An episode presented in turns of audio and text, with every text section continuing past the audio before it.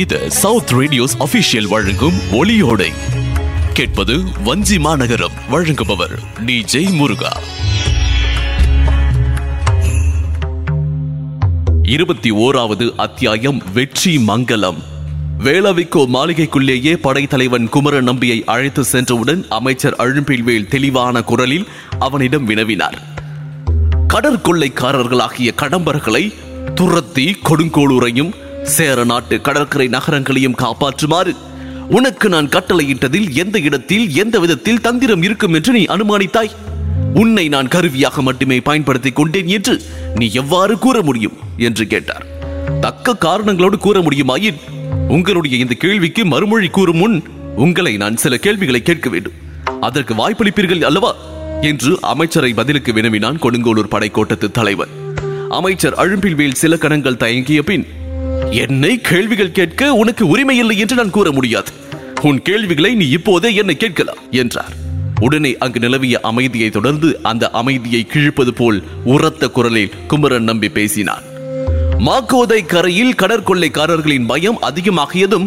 முதன்முறையாக நீங்கள் என்னை இதோ வேளாவிக்கோ மாளிகைக்கு அழைத்து அனுப்பினீர்களே அப்போது இங்கே நம் இருவருக்கும் இடையே நிகழ்ந்த சில உரையாடல்களை இன்று மீண்டும் நினைவூட்ட வேண்டிய நிலையில் இருக்கின்றேன் என்றார் கொடுங்கோளூரிலேயே அழகில் சிறந்த பெண்ணொருத்தியை கடற்கொள்ளைக்காரர்கள் கொண்டு போய் விட்டார்கள் அதை நினைக்கும் போதுதான் வருத்தமாக இருக்கின்றது என்று கூறி அன்றைக்கு இருந்தார் போலிருந்து என்னை பரபரப்படைய செய்தீர்கள் அப்படி ஒன்றும் நடந்திருப்பதற்கே சாத்தியமில்லையே ஏனென்றால் நான் அங்கிருந்து புறப்படும் போதே கொள்ளை மரக்கலங்கள் கடலில் வெகு தூரத்தில் அளவா இருந்தன என்று பரபரப்போடு உங்களை கேட்டேன் நான் என்ன நடந்தது எப்படி அந்த பெண்ணை சிறைப்படுத்திக் கொண்டு போனார்கள் என்றே தெரியவில்லை கடற்கரை பக்கமாக உலாவ சென்ற ரத்தினி வணிகர் மகள் அமுதவள்ளியை கடம்பர்கள் பிடித்துக் கொண்டு போய்விட்டதாக நகர் முழுவதும் பரபரப்பாக இருக்கின்றது என்று உறுதியாக கூறினீர்கள் நீங்கள் ஆம் நான் அவ்வாறு சொல்லி முடிப்பதற்குள்ளேயே பதற்றமடைந்த உன் வாயிலிருந்து ஆ என்ற அலறல் வெளிப்பட்டது அதையும் நான் கவனித்தேன் ஏன் இவ்வளவு பதற்றமடைகின்றாய் குமரா உனக்கு கொடுங்கோல் ரத்தின வணிகர் மகள் வழியை தெரியுமா என்று கூட நான் கேட்டேன் ஆம் நீங்கள் என்னை கேட்டீர்கள் ஆனால் என்னிடம் அப்போது நீங்கள் கூறியதில் ஒன்று மட்டும் போய் கொடுங்கோளூர் நகருக்குள் கடம்பர்கள் வரவும் இல்லை யாரையும் கடத்தி கொண்டு போகவும் இல்லை அப்படி எல்லாம் ஏதோ நடந்ததாக நீங்கள் என்னிடம் ஏன் கூறினீர்கள் என்பதுதான் எனக்கு புரியவில்லை கடம்பர்களை நான் வென்று அவர்கள் மரக்கலங்களை சோதனையிட்டதில் யாருமே அவர்களிடம் சிறைப்பட்டிருக்கவில்லை என்பதை தெரிந்து கொண்டேன் நீங்களோ அப்படி ஒரு செய்தியை கூறி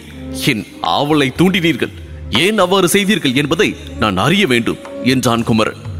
முதலில் மறுமொழி கூறாமல் அவன் முகத்தையை நோக்கி புன்முறுவல் பூத்தார் அமைச்சர் அழும்பில்வே பின்பு மெல்ல அவனை ஒரு கேள்வி கேட்டார் உண்மையிலேயே நான் கூறிய செய்தி உன் ஆவலையும் பரபரப்பையும் தூண்டியது அல்லவா ஆம் ஏன் அவ்வாறு தூண்ட முயன்றீர்கள் என்பதுதான் இப்போது என் கேள்வியாக இருக்கின்றது என்றான் குமரன் நம்பி உன் கேள்விக்கு மறுமொழி கூற இயலாத நிலையில் இருக்கின்றேன் குமரா ஆனால் ஒன்று மட்டும் நினைவு வைத்துக்கொள் ஒரு நாட்டை ஆபத்தான சமயங்களில் காப்பதற்கு வேண்டிய அரசு தந்திர முறைகளில் எதை வேண்டுமானாலும் அதை அமைச்சர் மேற்கொள்ளலாம் என்றார் அமைச்சர் பொய்யை போன்ற ஒன்றை கூறுவது கூட அரசு தந்திர முறைகளில் அடங்கும் என்று இப்போதுதான் முதன் முதலாக கேள்விப்படுகின்றேன் அமைச்சரே என்றான் குமரன் நம்பி எதை பொய் என்று சொல்கின்றாய் நீ கொடுங்கோலு ரத்தின வணிகர் மகள் அமுதவள்ளியை கடம்பர்கள் சிறைப்படுத்திக் கொண்டு போய்விட்டார்கள் என்பது பொய் என்கின்றேன் என்றான் குமரன் நம்பி பிடித்துக் கொண்டு போய்விட்டார்கள் என்பது உண்மை கடம்பர்கள் தான் பிடித்துக் கொண்டு போனார்கள் என்று நான் உறுதியாக எதுவும் கூறவில்லையே கடம்பர்களே அதை செய்திருக்கலாம் என்பது என் அனுமானமாக இருந்தது என்றார் அமைச்சர் அனுமானமான ஒரு செய்தியை கூறி அரசு தந்திர முறைகளில் தேர்ந்த ஒரு அமைச்சர் ஒரு படை தலைவனிடம் என்ன பயனை எதிர்பார்த்து விட முடியும் என்பதுதான் தெரியவில்லை என்றான் குமரன் நம்பி எதிர்பார்த்த பயன் எனக்கு கிடைத்துத்தான் இருக்கின்றது குமரா கொடுங்கோளூர் ரத்தின வணிகர் மகள் அமுதவள்ளியை கடம்பர்கள் சிறைபிடித்துக் கொண்டு போனார்கள் என்று கூறியதால் தான் என்னால் இந்த வெற்றியையே அடைய முடிந்தது என்றார் அமைச்சர் இப்படி நீங்கள் கூறுவதன் குறிப்பு என்னவென்று தெரியவில்லையே என்றான் குமரன் நம்பி இப்போதே தெளிவாக உனக்கு தெரியத்தான் வேண்டும் என்றால் அதை சொல்லுவதற்கு நான் தயங்க வேண்டிய அவசியம் இல்லை படை தலைவனாக உனக்கு இந்த போரில் வெற்றி கிடைத்ததற்கு கொடுங்கோளூர் ரத்தின வணிகர் மகள் அமுதவள்ளியும் ஒரு காரணம் என்பதை நீ என்னிடம் மறுக்க முடியுமா என்று கேட்டார் அமைச்சருக்கு மறுமொழி எதுவும் கூறாமல் தயங்கி தலை குனிந்து முகத்தில் நாணம் கவிழ்ந்து சிவக்க நின்றான் படைத்தலைவன் எந்த எல்லையில் நிற்கும் போது அவன் மிகவும் பலவீனமானவனோ அந்த எல்லையில் அவனை கொண்டு வந்து நிறுத்திவிட்டார் அமைச்சர் அதோடு விட்டுவிடவில்லை அவர் மேலும் தொடர்ந்தார் கடம்பர்களின் கடல் முற்றுகையை தகர்ப்பதற்கான ஏற்பாடுகளை கலந்து பேசுவதற்காக மூதன் முதலாக படைத்தலைவன் இங்கு அழைக்கப்பட்ட போது கொடுங்கோளூர் ரத்தின வணிகரின் மகளிடம்தான் விடை பெற்றுக் கொண்டு வந்தான் அந்த அழகிய பெண்ணிடம் சென்று தன்னுடைய வெற்றி பெருமிதத்தை பங்கிட்டுக் கொள்ள முடியவில்லையே என்ற காரணத்தினால்தான் படைத்தலைவனுக்கு என் மேல் கோபம் வருகின்றது கோபம் தவிர்க்க முடியாததுதான் என்றார் அமைச்சர் உன் தந்தை தான் குவித்து வைத்திருக்கும் எல்லா ரத்தினங்களையும் பற்றி கவலைப்படலாம் ஆனால் இந்த ரத்தினத்தை பற்றி மட்டும் அவர் கவலைப்பட வேண்டிய அவசியமில்லை என்று படைத்தலைவன் அன்றைக்கு விடைபெறும் முன் அமுதவள்ளிக்கு அபயமும் பாதுகாப்பையும் நாட்டு மக்கள் அனைவருக்கும் அளிப்பதற்கு அமைச்சர் மற்றொரு தந்திரம் செய்ததால் அது எப்படி தவறாகும் என்றார்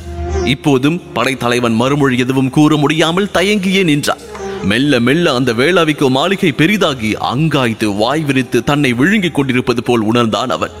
தன்னை பற்றி அமைச்சர் இவ்வளவு தூரம் தெரிந்திருக்க முடியும் என்று அவன் எதிர்பார்க்கவே இல்லை பேரரசர் இங்கு திரும்பி வெற்றி மங்கலம் கொண்டாடுகின்ற வரை இங்கே கோ நகரத்தில் தங்கியிரு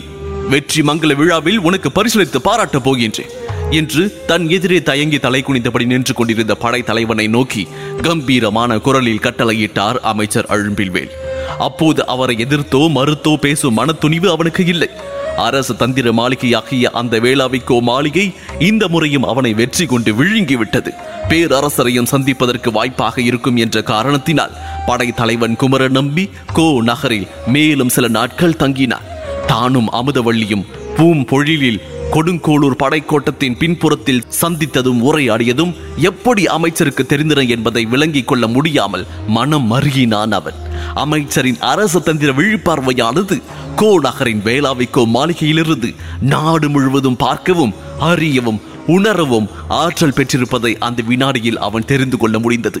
இம்முறையும் வேளாவிக்கோ மாளிகை அவனுக்கு தாழ்வு மனப்பான்மையையே தந்தது இதன் தொடர்ச்சியை அத்தியாயம் இருபத்தி இரண்டு படை தலைவனுக்கு பரிசு இதில் தொடர்ந்து கேட்கலாம்